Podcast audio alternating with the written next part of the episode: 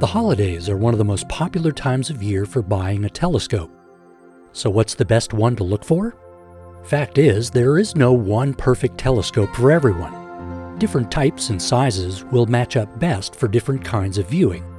For example, a refractor, the type with lenses at both ends, can be ideal for the moon, planets, and bright star clusters, while reflectors, those that use mirrors, are best for the fainter deep sky objects like nebulas and galaxies because they typically come in larger apertures.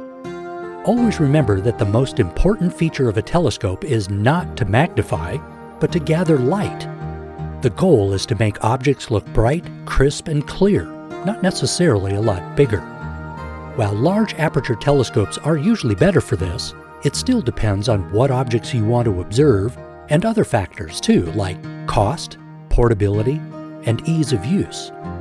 In general, the best telescope is the one that actually gets used. If you think you're ready to make the plunge, you should be willing to invest in a good quality instrument from a reputable company. Even if you're looking for a starter scope for a child, there are some decent tabletop models that run between $1 and $200. One of the best all around sizes and types is the 8 inch reflector on a Dobsonian mount. This type of mount is the simple base that moves by hand in altitude and azimuth, which makes them more affordable. If cost is not a priority, there are other 8 inch models with computer controlled mounts and folded optical designs.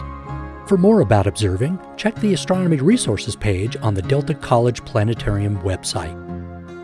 With the Delta College Planetarium in Bay City, I'm Mike Murray.